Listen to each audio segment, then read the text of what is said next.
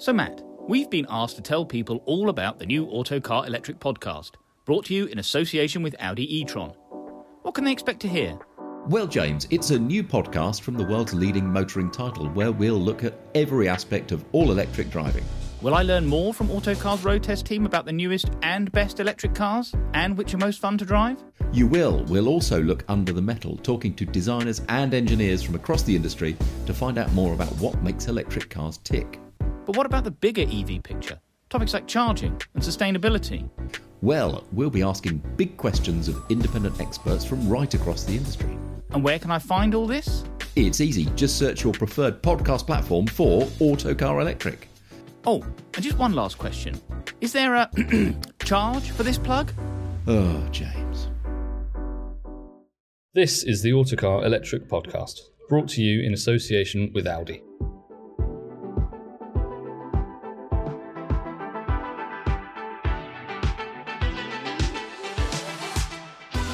Hello and welcome to another of Autocar's EV podcast, the Autocar Electric series, I think it's called. I am Matt Prior, I'm Autocar's editor at large, and I'm delighted to be joined by contributor James Disdale. Hello, James. Hello. And uh, chassis and vehicle dynamics guru David Pook. Hello, David. Hello. Now, for those of you who don't know David, he's had a long and distinguished career in the automotive industry, and is the he's had a hand in cars such as the Jaguar S-Type R, uh, original Range Rover Sport, um, the Jaguar XE-based Project 8. Uh, now he's a highly respected industry consultant, and he's also the founder of Life 110, which makes Alpine, uh, Alpine sorry, A110s even better to drive, don't you? I do. Yes. Yeah. Thank you for having me. No, not at all. So he's joining us this week as we dissect whether EVs can be good to drive, and if so, how. So in the last episode, available in all the places you get your favourite podcasts, we discussed uh, Autocar's recent EV, or fun EV handling test, and the cars that did and uh, didn't do it for us. And we also ponder the future of the driver's car in an all-electric future. But we thought, um, from that point of view, it would be good to take a deeper dive into the subject and ask someone who actually knows what they're talking about, rather than us, uh, about the challenges of developing an engaging EV. Yeah. Has it taken a while for manufacturers to get on top of the some of those advantages? In, I remember some sort of early EVs felt quite stiff, felt quite the, the ride was pretty firm, pretty hard in a way that people have suddenly maybe thought to themselves, well, we've got this mass to deal with, we better make anti-roll bars thick or whatever to, to do that. And maybe you don't, maybe it's not, maybe that's not such a thing as they've that it's, you know, they don't roll so much and so on and so forth. Is that fair? Are they, better to drive than they used to be? Uh, I think they are. I think time is always a massive factor in the world of vehicle development because um, development cycles are so shortened these days. You- You're talking of a you know time of we're going to make a car to selling it of three years. You three year cycle is really really short. So you're doing a lot of that work virtually, and then you have to decide virtually what is good and what is not. You know, so if you come back to the what makes a good driving car, I think fun and good are not necessarily the same thing. So good is like a level of competency that you can measure and define. You know, so how much it rolls, how loud it is, um, how fast it is. You know, the, you can get metrics around competency that you can use virtually, but um, having a measurement of fun is, you know, I don't think anyone's done that yet, and and that's the the bit that comes later. So, and um, so you've got an amount of metrics or measurements that define what the car will be when you make it that are only so long. So there's bits you're missing. So the way you shorten that time is to use as much from what you knew before. Hmm. So some of your metrics or measurements might be like, well, we're going to make this car behave the same as the one we did last time, because then we know how to do that. Or we're going to make it have all of these levels of competency, but we haven't got that much time at the end to refine and find that real difference in how the things interact. So um, I think it's natural in the development cycle of, of cars to release a car, and then the engineers know on the day of release how much better it could be. So they'll do another three years and they'll make it better. And I don't think there's ever necessarily a new learning or new technology in those timeframes. It's just time spent refining and understanding, and oh, we don't need the roll bars to be as stiff as they used to be because CAG is lower, for example, or we don't need the damping to be as stiff because the inertia is less and it controls itself more.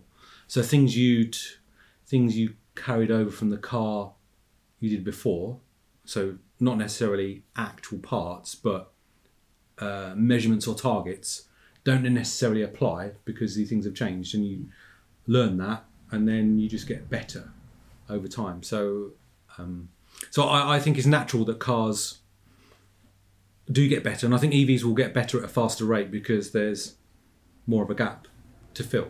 But I don't think there's anything necessarily fundamentally different about them that makes them need something unique. Okay.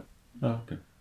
I mean, just talking about that, going back to that COG, because the battery's low and the masses are centered. Now, you made a point last time about the fact that the physics are probably right, but because you've got a big battery in the floor, you as a driver are raised up.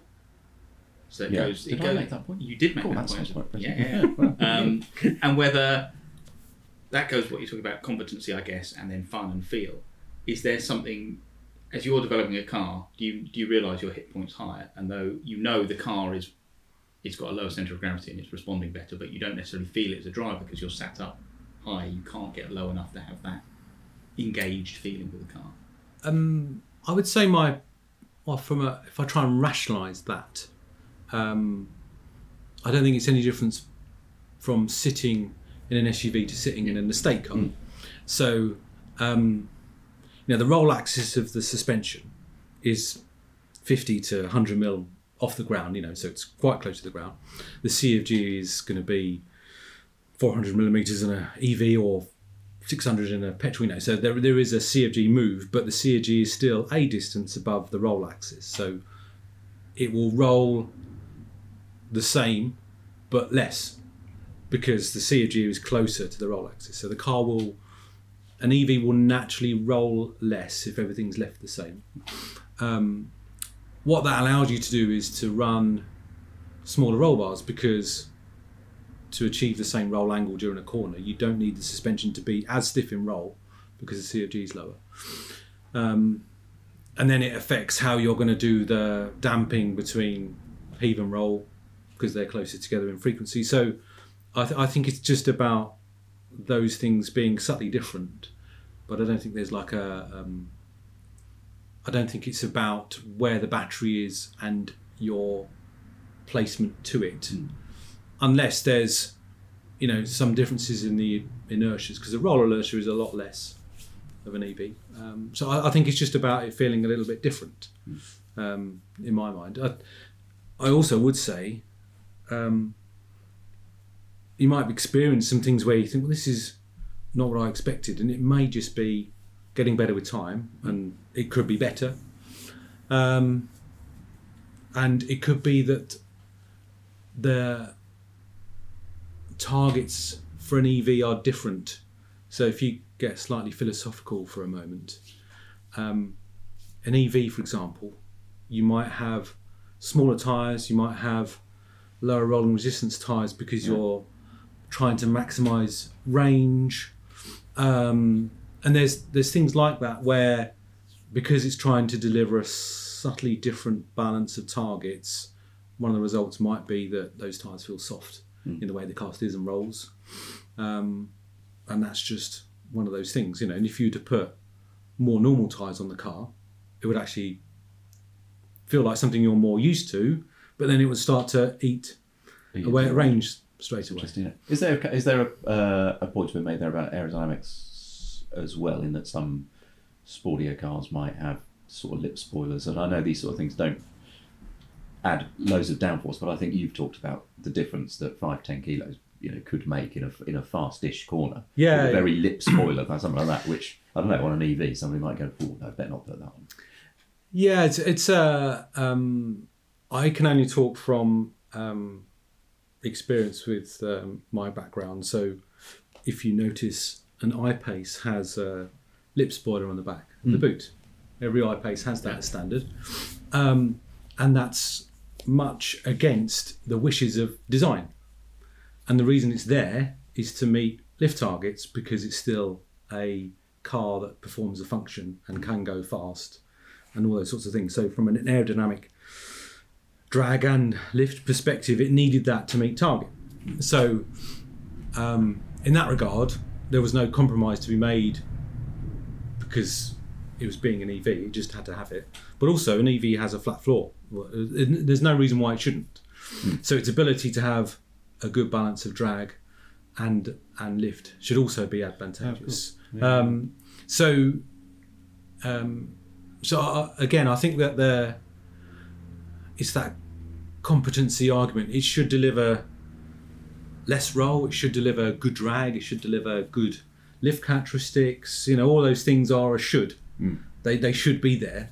Um, so if you try and rationalise why they're not quite there yet, then I think it's subtle differences in engineers just understanding how they need to be a little bit different in terms of the, the tune. So I I think that they'll get there. Um, but thinking they'll get there is the different is different to them being there right now because if a car, if an EV was you know done and delivered, then everyone would know what the answer was, wouldn't they? But um, I mean, sorry, I just about to say, so talking about getting there, we're, we're obviously banging on about weight and making it sound like a bad thing. Are there things as a dynamics engineer you look at with EVs that thinks this is really good, I can use this, I can make the car do stuff that would have been harder to achieve with an internal combustion engine? de- definitely in the powertrain perspective, if you have more than one motor, yes. So, um, the ability to have a front and rear motor, or you know, four motors, you know, the four motor potential is enormous. Um, you only have to look at what Rimac are doing, don't you? To um, to the way that can manipulate driving behaviour and vehicle dynamics is hugely, hugely powerful. Um, but as ever, it's hugely complicated at the same time. So refining that to feel integrated is a is a huge, huge job. Um, as it is with all uh, modern tech systems, uh, in when we um, when cars are launched, I still think there's a focus on parts. It's like we've changed springs and we've got this mass and we've got you know percentage stiffer roll bars and so on and so forth. But half of the car's driving behaviour comes out of ones and zeros, and you can have, um, especially on an EV, where if you've got two motors, deciding on where that torque goes versus a, a diff that can lock versus um, you know an active anti-roll bar system or um, adapted damper controls. You know you can hugely change the character of a car and how it feels and drives, and you on your fitted hardware is identical, um, and that uh, that takes a long time to develop and refine and make to feel cohesive. Um, it just really, really does because the scope of what you can do is is so much bigger. More time than an equivalent internal combustion car. Do you, would you say? If you're It depends on the powertrain. Yeah, I think that um, if you've got a single motor at one end, probably not. Yeah. You've got um, brake pedal feel to worry about for certain Mm-hmm. as the car switches from regen to actual brakes. You know, and they're getting better. Um, you know, original launch. I remember talking about I-Pace again, but I-Pace at 21 model year had the new um, Bosch one box system go in, and the pedal feel was much much better. And in fact, I think it's really quite good on that car where um, the car we had at home did fourteen thousand miles. I think we did in uh, in an I-Pace, and you know, the brakes were barely used. You know, it, it took four thousand miles for the rear brakes to bed in or something. I I remember, I remember looking at the rear disc or, or thinking it's still not fully bedded in, and the car done four thousand miles, and it's because most of the time the brakes aren't working yeah, um, and then it will use the hydraulic brakes when you need to. Um, and that's actually, from an idealistic perspective, that's great, isn't it? oh yeah, That- that is ideally, the- yeah, yeah. that's, that's the- it, really, doesn't it? Yeah, That is the best energy usage. So, what the energy I put in going forwards is put back in slowing down, and that's actually what it's it's what makes an EV um, much less range sensitive to mass than a petrol car. So, the heavier you make a petrol car, the worse worse the average fuel consumption. Whereas an EV, that's not true because of the energy you put back under under regen. So, um, but all, but going back to that brake pedal feel, you have to then decide how the hydraulic brakes are going to blend in with the regen, um, and it's really hard to do it just by targets and metrics. You have to go and drive the car and get humans to give that feedback hmm. whilst taking measurements and understand how that interaction occurs so that you're in the main not aware of the switch point. Is, is there an argument that because we're so early on the road with EVs that although high performance EVs are being marketed already, the development is still concentrating on just making them drive in a way that sells lots of them to ordinary people who just want to get from A to B, and that once we get the foundations right, then we can start concentrating about Yeah. tuning them for. I think so. Yeah, I, I think it will exponentially grow. Probably. Yeah, Um, you know, EVs. And uh, you've got a company like Tesla, which is very much about changing the world by showing them how that, that an EV is the answer. So they are. Um, are probably they're, they're ahead in terms of knowing that an EV ownership experience includes a car. So Tesla say uh, the um, the point what we want to do is get people from A to B without any emissions out the back of the car. So in order to do that, one they need a um, electric car that does a long range, but two they need a way of getting the electricity into the car. So it's like an integrated solution. So that's why Tesla have won, isn't it? If you like, they have the biggest sales, is because they're like a total solution. And I think the more traditional manufacturers have perhaps made an EV car and said, "There you go, there's a car, and it's powered by electricity."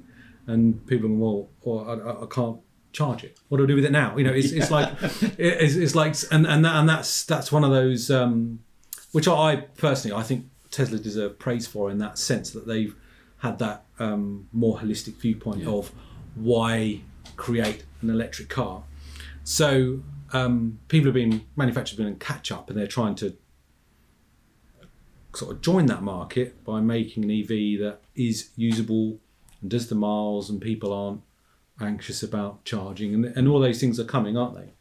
Um, but that's definitely been the focus to date, and um, how many EVs are are there out there that are built for the the joy of driving, for want of a better expression?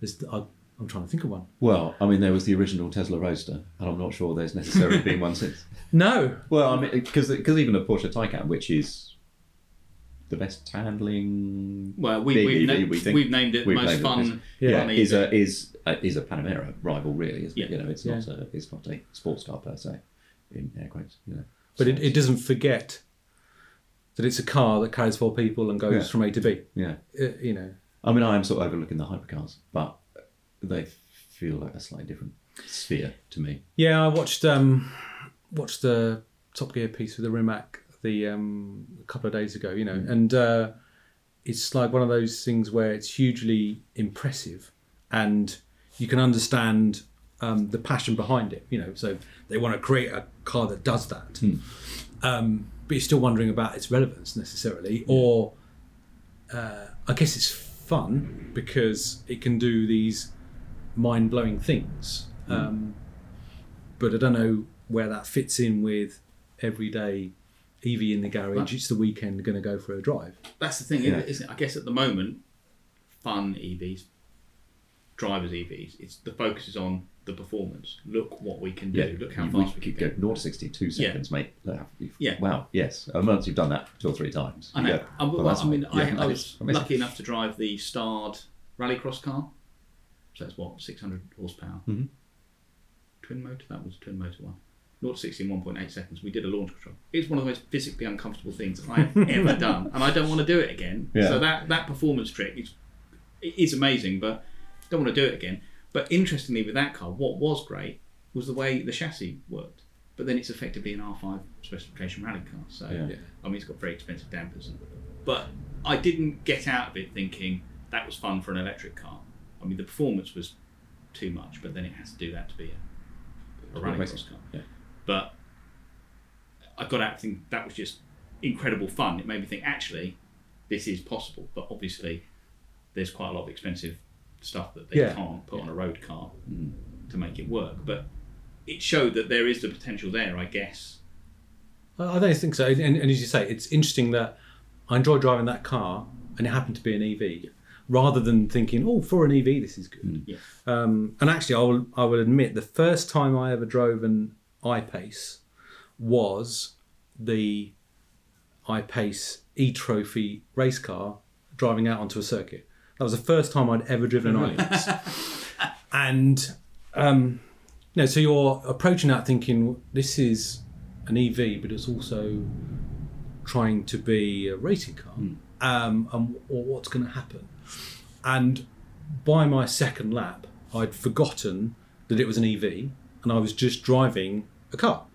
You know, and um, left foot braking straight away. Why wouldn't you? There was no gear change to worry about. Didn't matter. It, it, it, it, just it goes out your mind. You're just about when can I get on the throttle? When do I need to brake? When do I need to steer? It literally made no made no difference. And um, I, I found that interesting at the time that it, it was like it's just a car that happens to be EV powered, and I think that's Yeah. um, I think that's where the industry will is heading towards because I think to date EVs have been um, it's been about them being an EV, whereas if you were to go if you look at uh, different classes of car, whether it's an SUV, an estate, or a sports car, the type of car it is defines it, not the powertrain inside it. Whereas EVs have been a little, little bit reversed; they've been defined by the fact they are an EV. Whereas I think it will become in the future, it will swap again, where I want to have an estate car, I want to have an SUV, and it happens to have an EV powertrain inside it. And I, I think that's where where the industry will get to. Um, but you've got to make people want to buy them. So therefore, making an EV different creates that reason to buy it, doesn't it? You know, this is something new and interesting. And do, do, do the tools that you have with an EV, does it allow you to engineer in? Because I think for people, well, like me, I'm not going to include my colleague here because he's learned and, you know, the like. But people like me that worried, oh, electric cars, it's just going to be a skateboard platform and an electric motor, and it's just going to, they're all going to be driving the same. Are there tools there that allow you to engineer in character? So if you were blindfolded, so I mean, I, I definitely felt that when we drove the Taycan. I felt if you could blindfold yourself and stick earplugs in, Yeah. Still do like some very dangerous driving as a result. Yeah. But you'd feel like you were driving a Porsche. Mm-hmm. It's, it is possible, isn't it? I, I think, yeah, chassis engineering to make yeah, absolutely, because there's it's already happening. You know, if you uh, if you put uh, best example I can think of, if you put um, a Q7, a Cayenne, and a Urus up on a ramp and walk underneath those three cars, you'll you'll be playing a game of spot the difference. You will, and then you'll see. Hang on a minute, this suspension arm's got Audi on it, and this suspension this part's got Audi on it, and so you know, so you go so. And the, and the Macan's very, very similar to the Q5, yet you would never accuse a Cayenne, a Urus, and a Q7 of being the same car or driving the same. Um, and it's that um, it's where they get those differences from. I um, I think in a suspension hardware perspective, you've got the metal parts and where they fit together, and then you've got the tunable elements of rubber bushes, springs, dampers, and so on, but also all of that software as well. So you can really change um, character on cars, even though they are on the same platform. Um, I, I describe it in software terms as you the difference between software and calibration. So software is the algorithm of a driveline system that says these are the inputs I have and this is what I and where they go. And then the calibration is deciding what what they all do.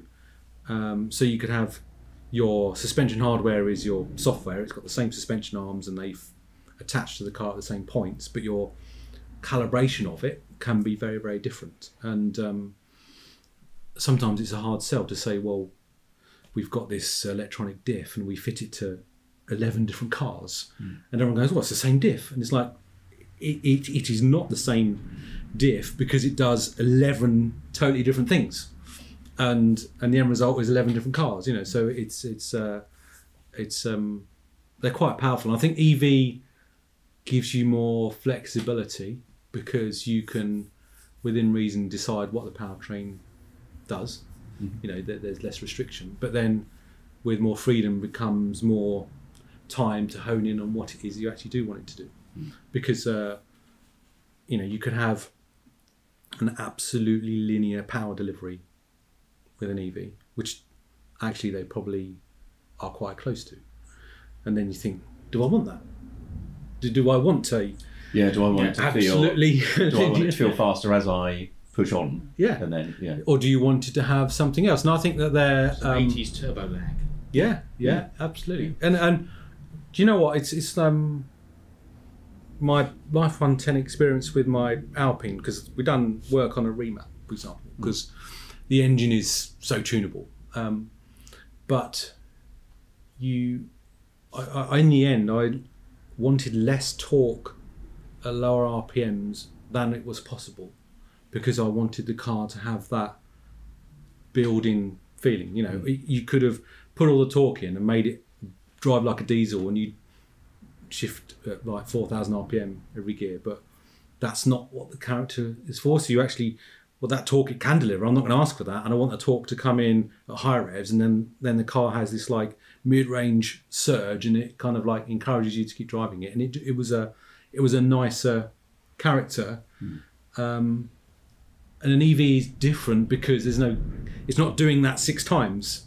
You know, it's like, it's it's one gear. It does it from Yeah, zero yeah, to yeah. eighty. So how do you, where do you put the surge in, or do you just make it, and do you change its torque versus throttle response? You know, the, the, and and I don't, I actually don't know what the answer to that is. I think that's something that is one of those time conversations. There's more Yeah, refinement, and um, Yeah, I, yeah, I, I, I don't know about you, but I'm, I've certainly felt it recently that there is a, a change in approach from that very the very early EVs where it's like, look, we can give you all this torque instantly. Yeah. So the original Kia E Niro, that you literally bonfire the tyres coming out of the car park because it just bang, it gave you all the torque because oh, we can do it. And the current car, which has, I, I'm assuming ostensibly the same motor, Hmm. uh, but the mapping of the throttle is completely different. It's a much more progressive linear delivery that actually feels more natural to drive. So it doesn't feel as fast, but you get a building sense of, yeah. and Yeah. it's I suppose actually that tuner, but so um, um, a mate of mine was talking about. There used to be a motorbike journalist, and he said you the, the off-road big adventure bikes that have big thumping twins or singles. He said they are particularly useful in sand and mud or whatever because actually the torque delivery is not constant and linear. There's just a little pulse which actually helps you get traction or whatever. Yeah. I suppose in a 4x4 you can do that, can't you? You could map it so that it didn't just push through. You could you could you could map it so it, it, it did exactly what you wanted. I mean, I know heavy four x four is not always optimum, but you could yeah you can do that. You Yeah. cannot do that with an ICE. Yeah, you can you can do it to a degree, like on a Land Rover terrain response, where when you put it into sand mode, the throttle is really really aggressive because uh, in when you're in sand, you you want to deliver a, a dollop of torque to get those wheels moving, and that's how it actually going. It's like the opposite of. Um, what you want to do in snow, totally different. You know, on snow you want the car to crawl away because the moment it starts the wheels spinning, you're done, isn't it? Whereas sand is the opposite. Um, so you can do that to a degree with an ICE, but as with a with an electric motor, you could Yeah, you could absolutely do Yeah. either thing, um, and and it's it's that, and that's why I think that most people that currently buy EVs don't need 600 horsepower and 800 newton meters within a nanosecond of touching the throttle. They don't. They don't need it, do they? And if you were to, and and I, and you know, I driving the I-Pace. I remember when I first got the I-Pace, and I had my lad in the passenger seat, and uh, and, I said, and um, I was like, we're doing like 30 mile now, and I was like, well, just lean forward a bit. And he's like, what do you mean? I said, just lean forward a bit. So, I, and then as he started to lean forward, I mashed the throttle, and um, and he couldn't. And he was like throwing backwards, and he's like, "What are you doing?" I said, I- "So I did, I did this to him about five times." And I, I and I was, I thought it was hilarious, and, he, and, and and it's like, You put twenty quid on the, on the Yeah, right. It's yours. Yeah. but it's totally, it's totally, totally pointless. Totally pointless, isn't it? Yeah. It was like, um, and you think, well, this car has all that much performance that for the context of this car, it absolutely doesn't need.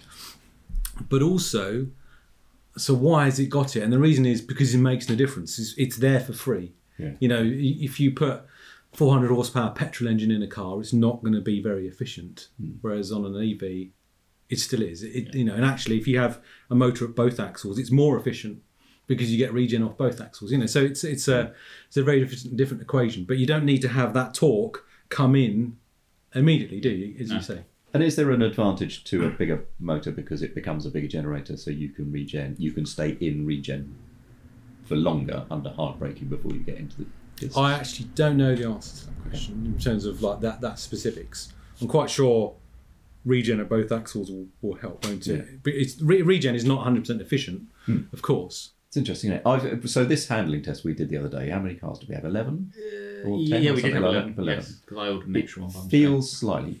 Yeah, I did. Yeah. it felt to us like we're slightly in the infancy still of infancy is the wrong word maybe, but the, the, not the most mature phase of delivering fun from an EV. And the ones that were quite wild seemed to just you get mid corner and they go, I tell you what we should do now. Let's put all the power to the outside at the back. That's always, that because would be we good fun because we can. because we Yeah. can. Yeah. Yeah. and it's uh, but it's it, I mean that tuned better could be quite hilarious. Yeah. but They, yeah, they, it all seemed to be a bit like high performance. Look, we can give you all the torque Hmm. at once. It all seemed to be, as you you were sort of saying, "Wow, look what I can do! yeah, Look what I can do!" And it's it was like exaggerated, cartoonish. So you're talking about Kia EV6, yeah, and the Mustang Mach Um, E to yeah. an extent. Like Which- you say, where they just send all the torque to the outside rear wheel, and it's Yeah. look, look how quickly I can go sideways. And actually, it's it's quite alarming when it happens. I didn't find it very fun. um, but it, I guess it shows you the possibilities that you can do. Yeah, I think it shows what's possible and what needs to come now is that cohesion between various attributes on the car on how they interact, isn't it? So that it will send torque to the outside rear wheel in a way that's going to make the car feel neutral in its behaviour, but it's more subtle and nuanced in a way that you can actually keep it there and manage it. Um, rather than it being a I can do this and isn't it fantastic?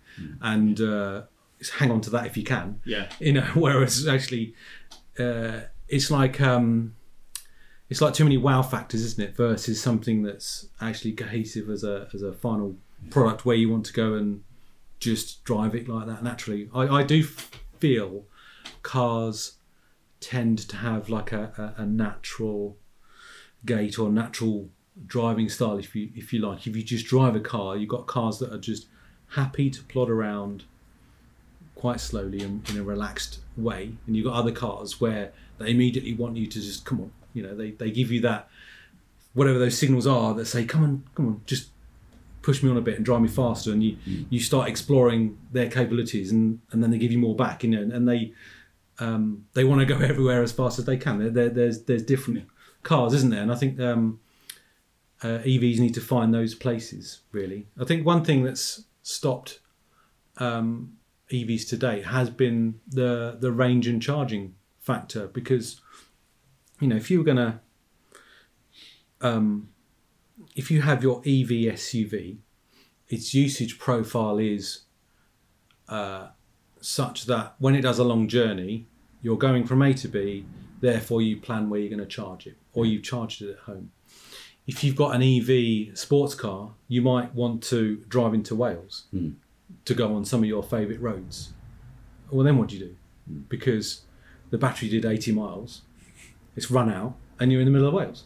So, what do I do now? Yeah, and and that's that's that's a real consideration for that EV enthusiastic market, isn't it? It is, Because I think, yeah, what are I you think, going to do? And the, and so you either have more range, or you end up with a, you know, a two and a half ton. Rim, well, how how heavy is the Rimac? It's a heavy. It's a two ton car, is it? Yeah, I think so. Yeah, because I drove the Pininfarina Battista, which is the same, and I think it's Yeah. I think it I think it's maybe five kilos under two tons. So I that think. so they've gone, and that's all car- and it's all carbon fibre. you know. Yeah. So so but it's also got a 130 also kilowatt got- battery or yeah, something, exactly. isn't it? Yeah. So they've gone for, well, we're going to take the range anxiety away Hmm. by giving it a huge battery. Hmm. and I've read that Lotus have gone for a smaller battery, and they're banking on people being able to charge it, you know, the via. So you know, there, there, there's those approaches, and I don't know uh, if you were to sell a car today, you'd probably say the Rimac is the is a solution because you can use it. Because you can go and do long miles and use the performance and find somewhere to charge it. Um, but so there's the that question of will the charging infrastructure support enthusiasts going to Wales on their favourite roads, or will technology mean that the range, you know, the the energy density of the battery becomes such that a car that did 200 miles now does 400 in the future. So I, was, I was just about to. were you sort of- coming on to? I was just going to say, just sort of coming back to, to mass again. Yeah. Do you see? Because I mean, we're all quite passionate about lightweight cars. Obviously, Yeah. Well, I've got, I've got a Panda and an A110. Yes. excellent choices both. uh, you know, I'm a bit nuts about Caterhams, as Yeah. as are you. Do you see a future for the lightweight sports car That's a good question. as an E EV? Uh, I am not sure because I don't have sight of a lightweight EV sports car at the moment. So I think the Alpine is actually an outlier because it's lighter than all of its equivalent petrol cars anyway. Yeah. So if you were to go to um, um, the more average position of a 1500 kilo sports car, you know, so what's that, a top end, a Cayman is still 14, 50 kilos, isn't it? So, you know, could a 1500 kilo EV exist? Well, in some ways, you'd say the 1100 kilo Alpine suggests it could because it could be a 1500 kilo Alpine as an EV, 1500. couldn't it? Yeah, Sure. Yeah. So, so I don't think it'll ever be the same, yeah, but it still feels to me like it could exist. And then it comes. So we've made a 1500 kilo EV, and it comes back to that thing we mentioned a, a minute ago, where it, if you to drive it fun as fast as it will go, you'll get 80 miles out of it. And and that's And if you go on yeah. track, maybe less. yeah, yeah. yeah yeah yeah Which is another conversation. yeah, and, and and that and that it, it does come back to that, doesn't it? Um, it's an interesting point actually about you know going back to the I-Pace E Trophy. Those cars ran less power than a standard hmm. road I-Pace, hmm. so they did the same lap time. So they, they had the same performance for the 20 minute race. So there's no derate, no cooling issues, nothing like hmm. that. But they but it was done by having a, a, a permanently derated power system because that's how it had to work. Um, so you can have a car that's consistent as an EV, you know, and it will do all these launch controls over and over again, but it it can't do its absolute maximum every time. Hmm. Um, because a, a Taycan does the best approximation of that, doesn't it? I think so, yeah. But but also, you know, Porsches, ICE Porsches tend to do the launch control the most consistent. It's one of their Best. USPs, isn't Yeah, it? totally. You can get into a 911 turbo and do 2.9 seconds all day. Yeah, all day long, and it just seems to do it and do it and do it. I remember that when they launched the 991 Turbo because I, I met a guy who was part of the Porsche launch team and he said they they had a 911 Turbo S that went around the world doing launch control demonstrations.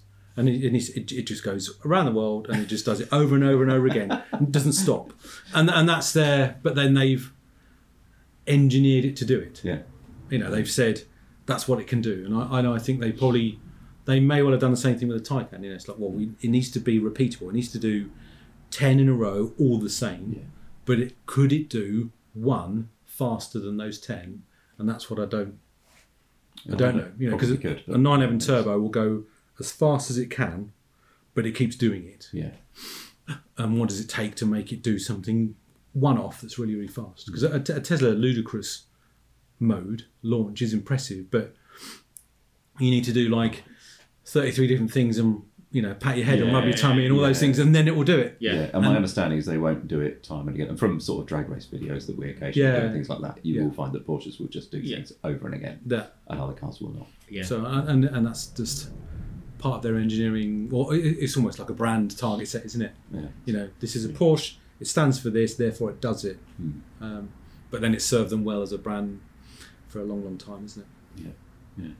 We are probably approaching near the end. We've been chatting for about forty odd minutes or so.